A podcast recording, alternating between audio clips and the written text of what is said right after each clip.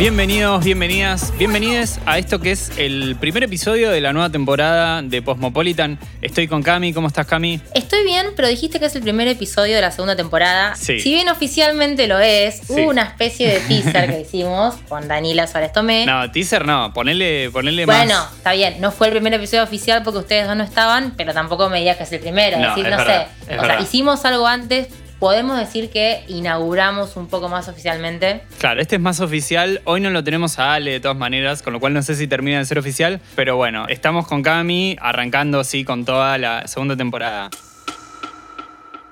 En el episodio de hoy nos toca hablar de emergencia climática, un tema en torno al cual el ambientalismo viene sosteniendo un montón de propuestas superadoras, alternativas, formas incluso de mitigar y de hacer cuajar el sistema económico que tenemos con el ambiente y con el mundo tal cual está, pero sin embargo vemos que eh, no alcanza, no alcanza, que las respuestas que nos da el sistema político al problema ecológico no son lo suficientes, que pareciera que no se toman lo suficientemente en serio, que no se pone en agenda como debería hacerse.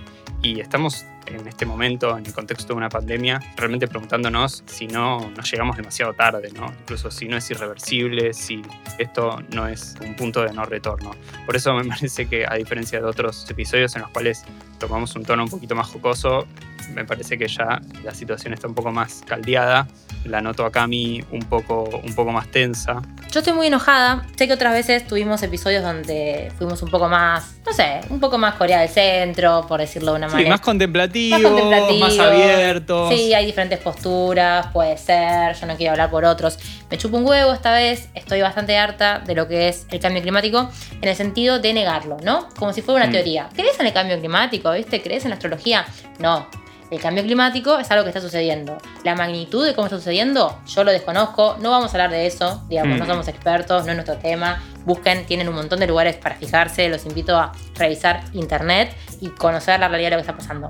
Lo que a mí me pasa es que ya no quiero debatir más las pequeñeces. De que es bueno, pero que si yo dejo de comer carne, si yo dejo de hacer esta cosa, que esa también no es una pequeñez, por supuesto, comer no carne. eh, hablemos de un sentido más macro. De che, se está yendo toda la mierda, la gente del sur ya lo está viviendo. Mm. La gente de otros lados también está viviendo, podemos ir al norte del país y pensar en la mega minería, pensar en el fracking, podemos mirar un poco cualquier lado que no sea nuestro propio ombligo. Sí, incluso es algo que eventualmente nos llegará y nos ha llegado. Digo, el COVID no es casualidad, pero más allá de eso, digamos, lo sorprendente y lo que primero nos convoca un poco al, al episodio, lo que nos llama la atención es que no deja de ser un, tema que le cuesta entrar a, la agenda política, ¿no? Es como que aparece como un agregado, como vos decías antes, ¿no? Como un ítem más a sumar dentro de una serie de demandas que uno puede o no adherir a su totalidad, pero que bueno, están ahí, ¿no? Entonces, dentro de esas demandas, si llegamos, bueno, podemos sumar el, el ambientalismo, ¿no? Podemos sumar el cuidado del agua, pero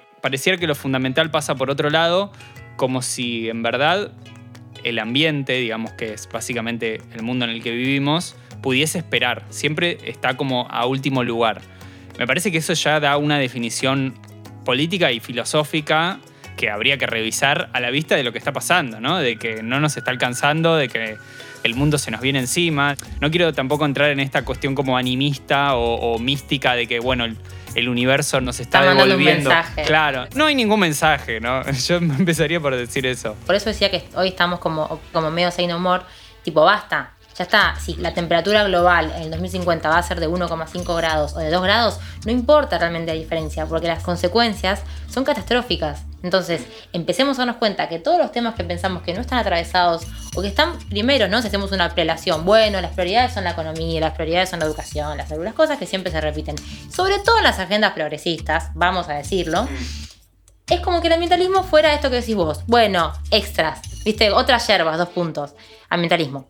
Eh, no, no lo es. Y entonces, un poco la idea de lo que hoy queríamos pasar y lo que yo pensaba cuando estaba viendo, nada, un poco el ecocidio que se dio en Chubut, es pensar la transversalidad que tiene la cuestión ecológica, el medio ambiente, la necesidad de dar una respuesta, de dar un cambio, las responsabilidades políticas y las acciones colectivas.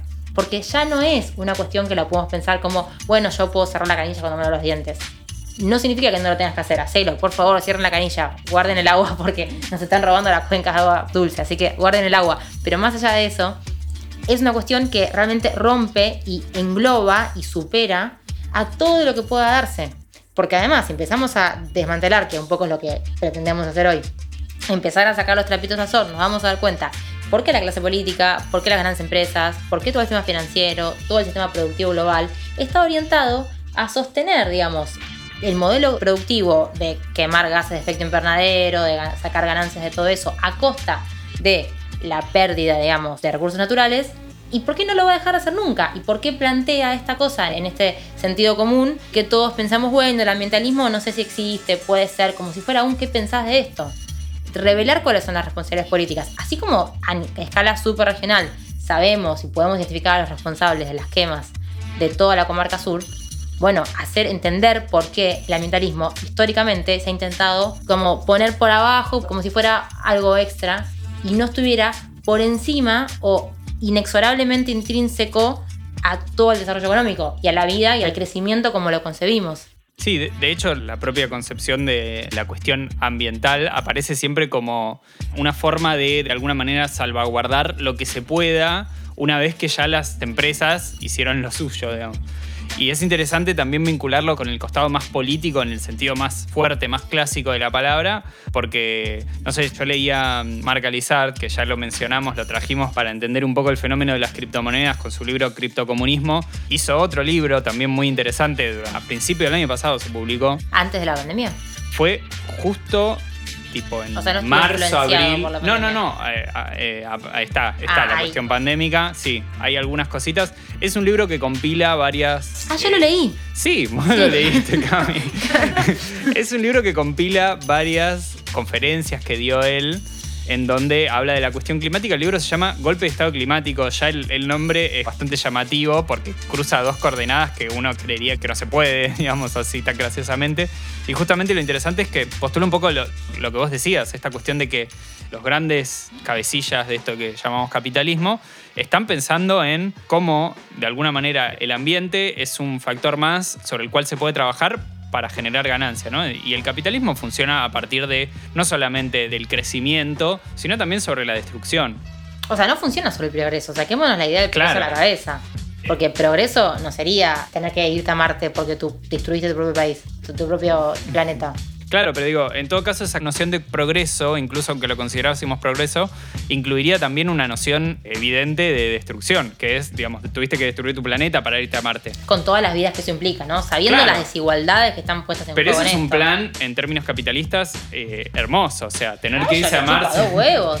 Tener que irse a Marte habiendo destruido el planeta Tierra. Y es algo que por más de que hoy en día suena locado irse a Marte después de haber destruido el planeta Tierra, es algo que a, pequeña escala o mediana escala ya está sucediendo. Digo, por eso, cuando miramos lo que está ocurriendo, como vos decías, el ecocidio en la comarca y demás, tiene que ver con que después se van a hacer negociados a partir de eso. No hay otra explicación más evidente que esa. Y por ese mismo motivo, obviamente se está poniendo en jaque, por eso el título es Golpe de Estado Climático. Es un golpe de Estado en la medida en que se pone en jaque a la comunidad política que está diciendo otra cosa. O sea, si vos hoy en día haces un referéndum para ver si la gente quiere o no que se queme no sé, tierras, o podés poner algo mucho más concreto, se puede pensar, perdón, que te interrumpí, pero digo, para pensarlo a niveles quizás más más del día a día, bueno, no sé si el Estado quisiera hacer un impuesto al carbono, las emisiones de carbono. Bueno, ni hablar. que, bueno, igual referéndums acá no existen para nada. Creo que el último fue por la guerra con Chile, no sé. Sí. era no vinculante. Pero digo, bueno, eso es eh, otro tema. Eh, me parece interesante la idea de golpe de Estado, porque efectivamente la cuestión climática está muy atada a la cuestión democrática. Es evidente, vos decías antes, los grandes capitalistas son los que están poniendo en jaque al clima. Las grandes potencias son las que están emitiendo más carbono. Sí, y es en la ONU donde se firman tratados que luego no se cumplen. Claro. ¿Sabes qué? Yo estaba leyendo un libro que nos regaló Capital Intelectual, que está buenísimo, que es de Noam Chomsky y de Robert Pauling. El título es. Me encantan, sí, no, me encantan, pum. Es cambiar o morir. ¿no? Digamos, ¿no? Pero es real, eh, hay que pensarlo en esos términos. Es que hay que pensarlo en esos términos y es, bueno, plantean, hacen un poco un estado de situación, hacen un análisis político y en un momento ellos lo que plantean es un nuevo Green Deal, que ya lo hablaremos un poco más, entre como esas alternativas, ¿no? De cómo carajo seguimos. Pero lo que plantea en un punto es, bueno, cuando Estados Unidos no firma el acuerdo de las, bajar las emisiones de carbono, el Tratado de París y luego se retira con Trump, ya se sabía que el Partido Republicano que tiene la mayoría en las cámaras no lo iba a aprobar. O sea, ya por propios intereses, por una cuestión negacionista, se instaló en la población, que son los que los votan, ¿no? Para poder seguir haciendo sus propios negociados, porque no nos olvidemos también que la clase política es la que luego generalmente tienen las empresas, que son las que, por ejemplo, el caso más claro es en Estados Unidos, el vicepresidente de Bush, tenemos con el nombre Cheney, creo que era Cheney, no me acuerdo. Voy a poner referencia popular. Christian Bale hizo una película al respecto donde se llama Vice y se trata de él. Seguramente la vieron. Él ganó, creo que, mejor actor o por lo menos un Globo de Oro. Bueno, en fin, la película está buenísima y lo que te muestra en un momento que quizás nos olvidamos es que el chabón, pensando en la cuestión ambiental, había sido eh, presidente de la. ¿Cómo se llama? La Halliburton, ahí está, la empresa petrolera más grande de Estados Unidos. Bueno, entonces, ¿qué interés iba a tener luego toda esa gente, todos esos republicanos, digamos, que en esa línea, o pensando en los trabajos, porque son empresarios la mayoría de los políticos, que, bueno, en Argentina ya lo sabemos, pero que luego suben y toman las decisiones. ¿Qué interés van a tener en bajar las emisiones de carbono o tener que reducir la quema, digamos, de gases de efecto invernadero, cuando son sus propias empresas las que lo consumen, o sea, las que lo producen y las que van a tener que pagar los impuestos. Y encima pensando en una medida súper tranqui, que es un impuesto, que están acostumbrados a pagar un montón de impuestos, o no, ¿no? Que es un poco lo que también se discute, como que es socialismo para las grandes empresas y capitalismo duro y Para ortodoxo los pobres, para sí. los pobres. Con los demás transamos y hasta te tengo leyes que te protejan. Pero es un poco eso, pensar que no están separados. Si hoy en día el modelo productivo y los países que en definitiva son los que toman decisiones a nivel internacional a través de como puede ser la ONU, que bueno, no termina teniendo ningún tipo de sentido o ningún tipo de efecto, es por esto. Es porque no tienen intereses. China e India son dos de los países, creo que son los dos países, a chequear, pero me parece que sí, que más gases de efecto invernadero emiten. Y son dos países que ¿por qué van a firmar un acuerdo que no les conviene y que les va a hacer, digamos, disminuir el crecimiento del PBI? Jamás lo van a hacer. Aunque después ese PBI, porque es la segunda parte, no se redistribuya. Sí, de por sí, ahí hay una cuestión en donde el saber y el poder se entrelazan, ¿no?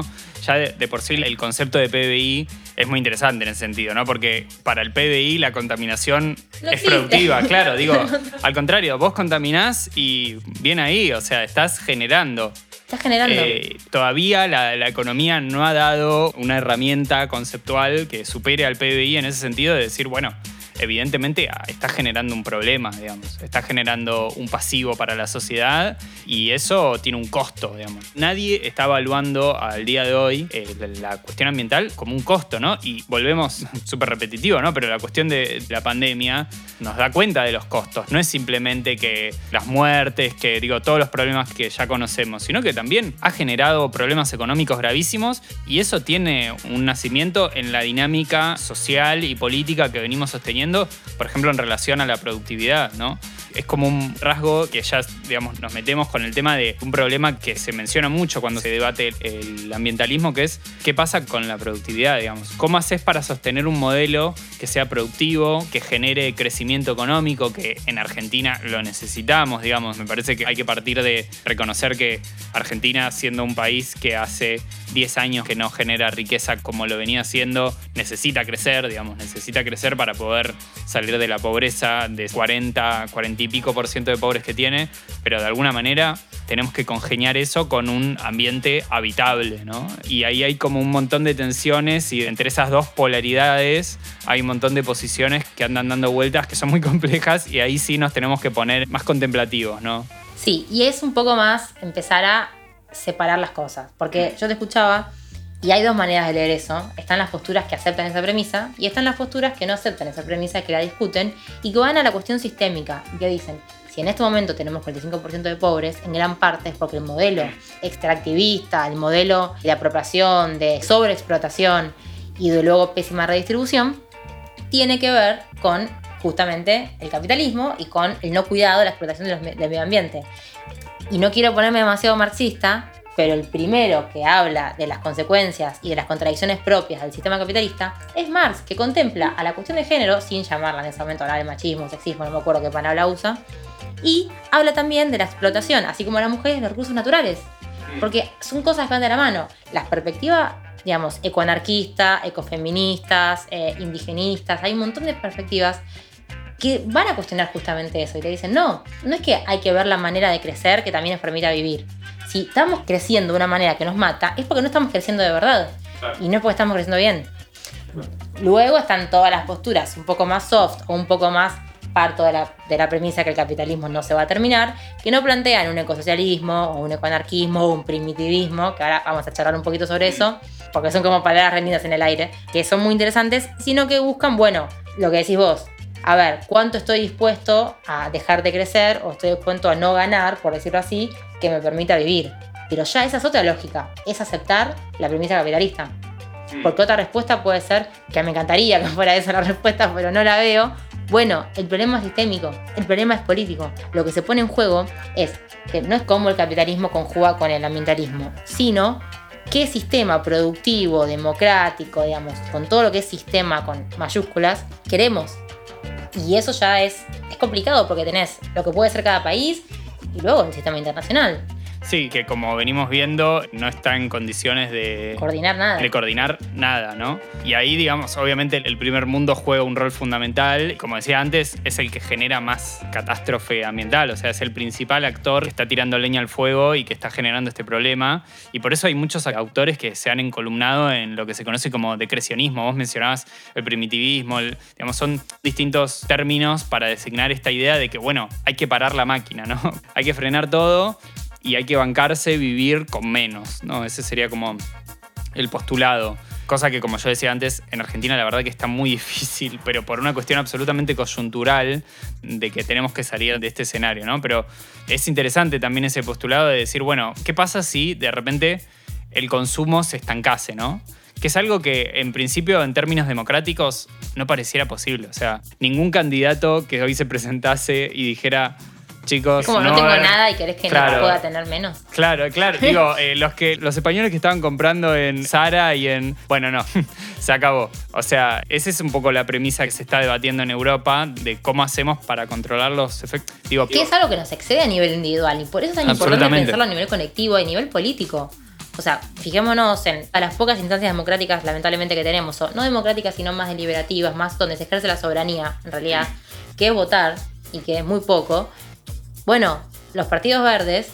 Justamente- o sea, acá en Argentina no existen. Acá no existen. Acá no existen. Pero por ahí. cuando existían, o, o cuando pasó Bernie Sanders en Estados Unidos, era como, viste, bueno, y el chiste, y el independiente. el independiente. Pero justamente apuntan a esto, a pensar en realmente cambiar la lógica. Che, cambiemos el chip. No suena muy plausible. Sí, y las alternativas también son jodidas, ¿no? También hay una idea que por ahí todavía no salió, yo mencioné algo en relación a qué pasa cuando entendemos a la naturaleza en este sentido místico. Vuelvo un poquito más atrás y entro en el plano más filosófico y no tan político concreto, pero para mí hay un problema con entender a la naturaleza en este sentido como una cosa más religiosa de la, de la Pachamama o, o de estas interpretaciones que por supuesto que son respetables, pero que en lo concreto, digamos, son un problema, ¿no? Porque también lo que se está viendo en muchos casos es que el avance tecnológico, al contrario de lo que comúnmente se piensa, digamos, de la, idea inmediata que aparece, puede ayudar a, a- a contener la crisis climática, digamos. Pero es lo que le pasa a la izquierda. Es apropiarse de eso. Y es como, bueno, entonces todo cambio y todo avance tecnológico es para seguir dominando a las personas, para que haya más control, para que haya más vigilancia, para lo que sea. No, izquierda, despertate, apropiate de la ola, porque si no te seguís quedando en, bueno, no va, no, ya pasó esa etapa. Y al ambientalismo le pasa lo mismo, porque debería, en su sentido más como básico, ser una bandera a la izquierda. Claro, y ahí es donde también entra un terreno un poco fangoso porque mucho de, de las formas de consumo más ambientales también exigen cierto extractivismo, ¿no? Hay muchos minerales que funcionan mucho mejor Pobre. Claro, como el cobre, que de todas maneras necesitaríamos extraerlo para poder producir determinadas cosas y que, digamos, O el litio.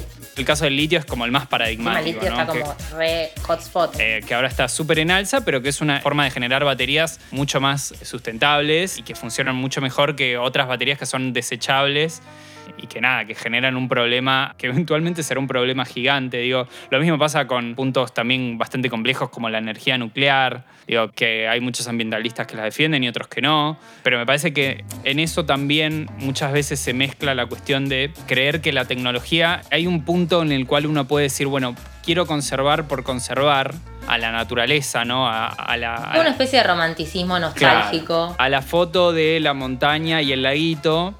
Eh, que por supuesto está perfecto, que hay que Pero no hace conservarlo. falta que cada uno haga su propia mermelada para estar a favor del ambientalismo, para darse Claro. cuenta que el país, o sea, el planeta otra vez con el país.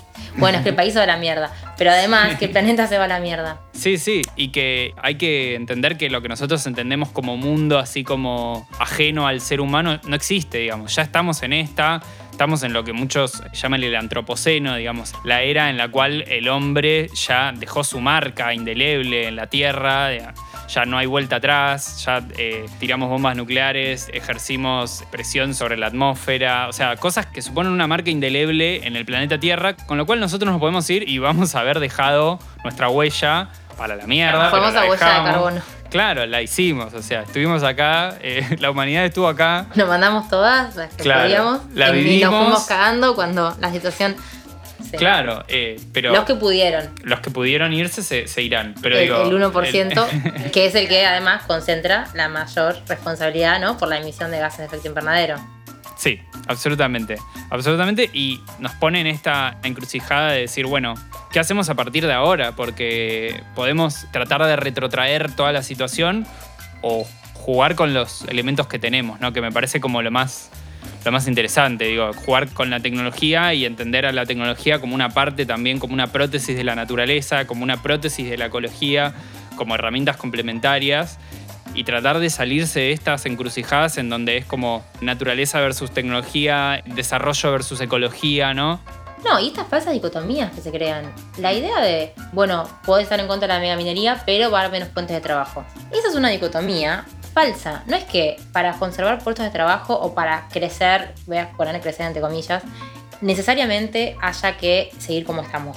Todo lo contrario, además, ¿qué tipo de trabajo son? ¿Qué tipo de empleo es? Un empleo completamente terciarizado, estacional, en negro, mientras estás teniendo cáncer por, digamos, el fracking.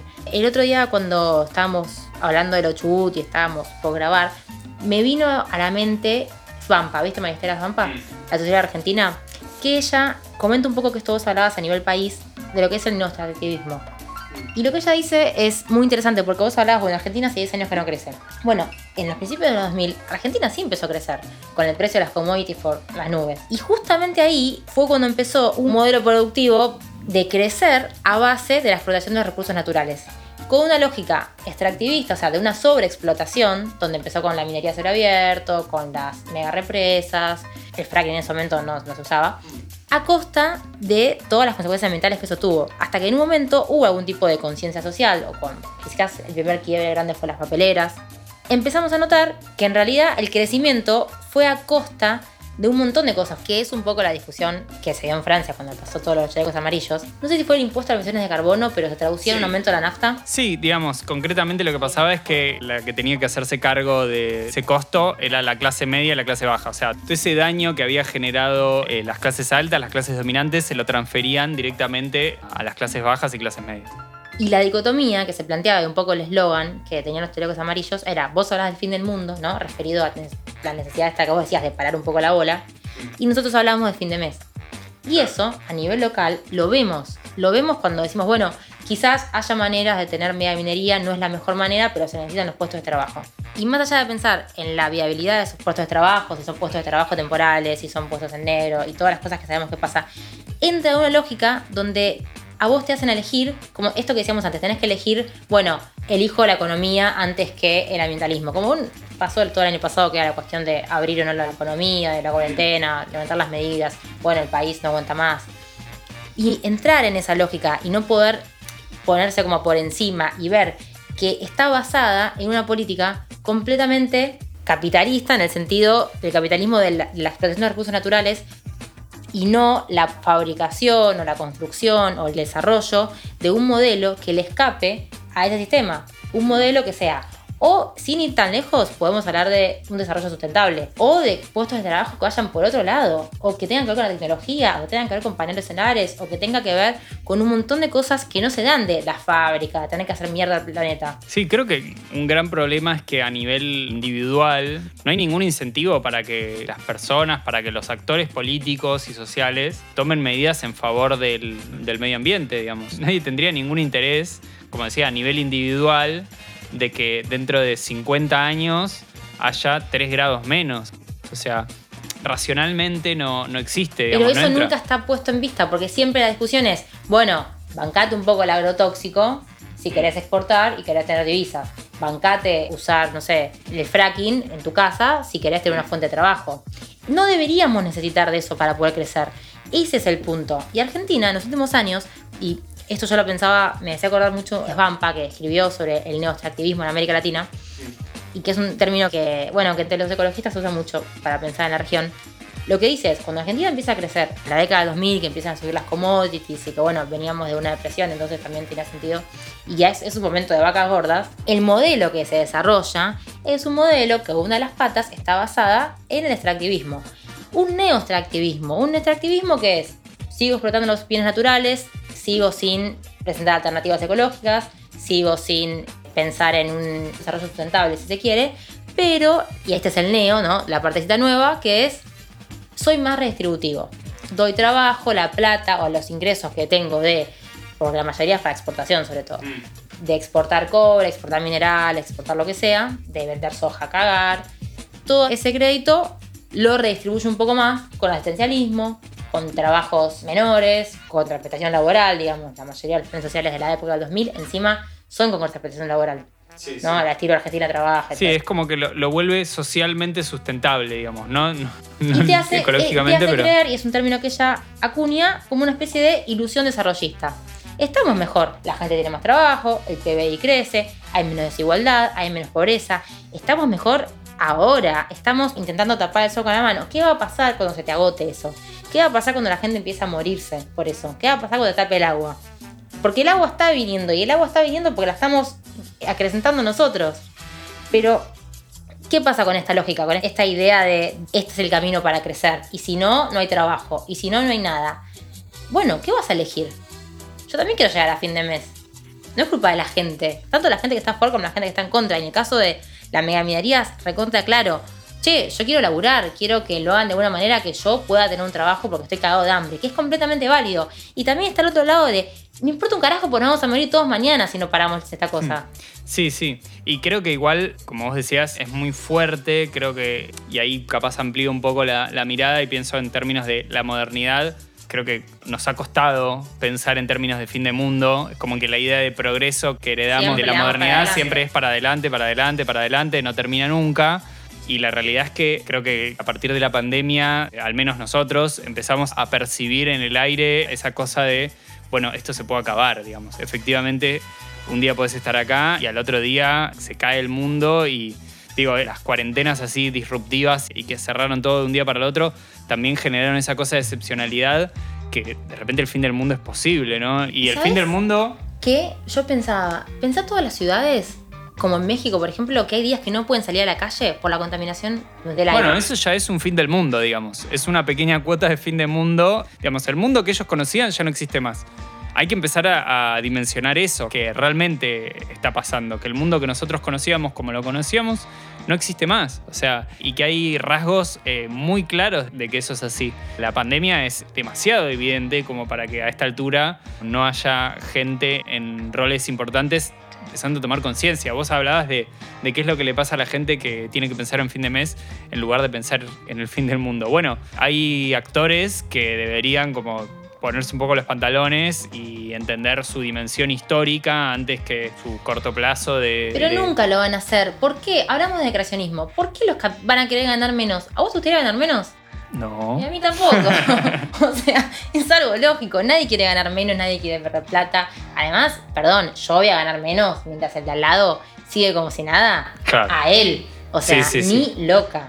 Es lógico, todos queremos crecer, todos necesitamos de alguna manera, perdón, mantener, y pienso en los gobiernos, nuestra base electoral. Es más fácil instalar la lógica negocionista o la lógica más como de relativizar, ¿no? Bueno, no es tan grave. Quizás eh, en 2050 el planeta aumenta un grado, un grado coma tres y no dos grados. Quizás podemos empezar a revertir los efectos. Porque es más fácil hacer eso que reconocer que vos tenés que cambiar y que lo que realmente está puesto en juego es el propio sistema. Y si el gobierno de por otro lado, no reconoce que lo que pasó es una barbaridad, es un delito, no identifica no castiga a los responsables, también va a perder votos. Porque todo se trata de eso. Si lo pensamos a nivel de las empresas que emiten los gases de efecto invernadero, las emisiones de carbono, siempre van a querer ganar más. no van a querer dejar de crecer. Si lo pensamos a nivel de los políticos, yo no quiero ser el político que diga, che, la fuente de laburo que iba, el proyecto que podíamos hacer, que los iba a sacar a todos ustedes de la pobreza, lo voy a cerrar. Lo voy a cerrar por la ley porque eh, el medio ambiente, que es algo que ustedes no lo están dando cuenta, porque no les afecta como no tener plata en el bolsillo, está, es grosso y nos va a matar a todos. Es mucho más difícil tomar esa postura.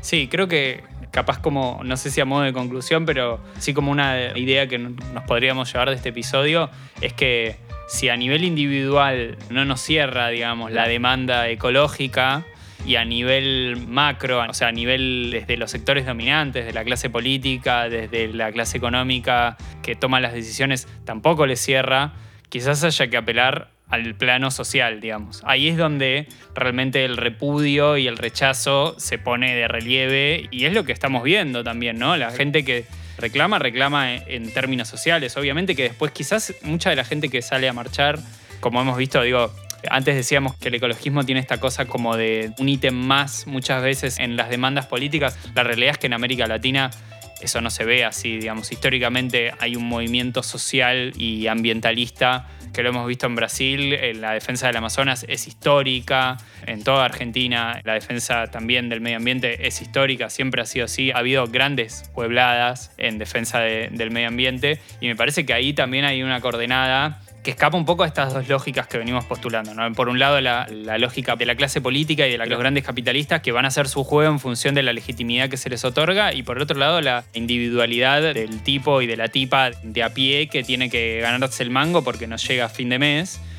La sociedad también tiene su, su propia materialidad, tiene su presencia y me parece que está jugando en favor en muchos casos de estos temas que hacen que entren en agenda y que se puedan discutir, que quizás haya que apostar mucho más. Bueno, de hecho, pequeñas cosas como pueden parecer no comer carne, llevar una dieta vegana, por supuesto que tiene un impacto si fuera en escala. Si hubiera menos demanda de carne, los recursos que se utilizan, ya lo sabemos, para la ganadería, que es la principal causa de la ganadería bovina de la deforestación, no se usaría, se usaría menos agua, se talaría menos árboles, haríamos oxígeno, habría menos emisiones de gas metano, pasarían un montón de cosas. Pero lo que pasa es que como está justamente el tema de la ecología subyugado a esto que vos planteás, casi está ridicularizado con algunas posturas, ah, bueno, vegano pelotudo, le hice un gaucho en un programa de tele, o bueno, Vos tomás leche de almendras porque sos un cheto de Palermo que no tiene un puto problema en la vida, que entonces se puede dar el lujo de hacer leche de arroz para cortarse el café. Y el problema de ubicar al el activismo ecologista, ¿no? O personas como Greta Thunberg, que fueron recontra criticadas, mm. como si fueran demandas de chetos o demandas de personas privilegiadas cuyas necesidades básicas están satisfechas, es justamente que entramos en de vuelta esta lógica de trabajo o vivir, de, o si no, no como, tengo que hacer lo que sea para sobrevivir entender que las acciones que pueden ser individuales, como consumir menos carne, o apostar por una ganadería ecológica, que existe también, o bueno, todas las cosas individuales que se pueden hacer, hay que llevarla al plano colectivo. Porque es el plano colectivo el que va a dar la pauta. Che, en este momento las demandas sociales, así como pasó con el feminismo, la cuestión de género supo instalarse de manera transversal, instalar el ecologismo. Y que no sea yo individualmente no como carne, aunque sé que es un granito de arena. No es un granito de arena. Todos somos nosotros, conjuntos, los que marcamos la pauta. Y ahí es a donde voy. Y parte y retomo el libro que les recomendaba, ¿no? Que además lo recomiendo porque está buenísimo. Que se llama Cambiar o Morir, que es de capital intelectual. Lo que ellos plantean es, bueno, un Green New Deal. Hagamos un nuevo acuerdo. Un acuerdo que justamente va al desarrollo sustentable. O al ecocapitalismo, no sé, iba a decir ecocapital, como que me quedé entre el inglés y el español, pero que va a eso, que no es un movimiento radical, no es un movimiento socialista, anarquista, primitivista, pero es un movimiento de, che, miremos esto por arriba, intentamos la macro y que la acción es colectiva y a la hora de ir a votar un partido político, que el partido político, así como le exigimos que no dé respuesta sobre género y que lo considere no como más, haga lo mismo con el ambientalismo y así de la escala internacional. Que, perdón, y ya también como para cerrar, que no es lo que planteábamos antes. No es un barajar y dar de vuelta, no es un cambiar la lógica, sino cambiar los márgenes. Pero quizás con eso y ojalá nos alcance. Bueno, espero que nos alcance al menos hasta el próximo episodio. ¿no? Esto ha sido Cosmopolitan, el episodio del día de la fecha. Yo soy Peter, estuve con Cami. Para la próxima ya lo vamos a tener de vuelta a Ale. Como siempre, en la edición lo tuvimos a Fede Rofaco, en la producción a Cami Y acuérdense de seguirnos en nuestras redes, arroba Posmopod, en Twitter e Instagram, y de suscribirse a nuestro newsletter, así se enteran de todo lo que andamos haciendo, escribiendo, comentando y todos los nuevos episodios que vamos largando. Nos escuchamos en la próxima.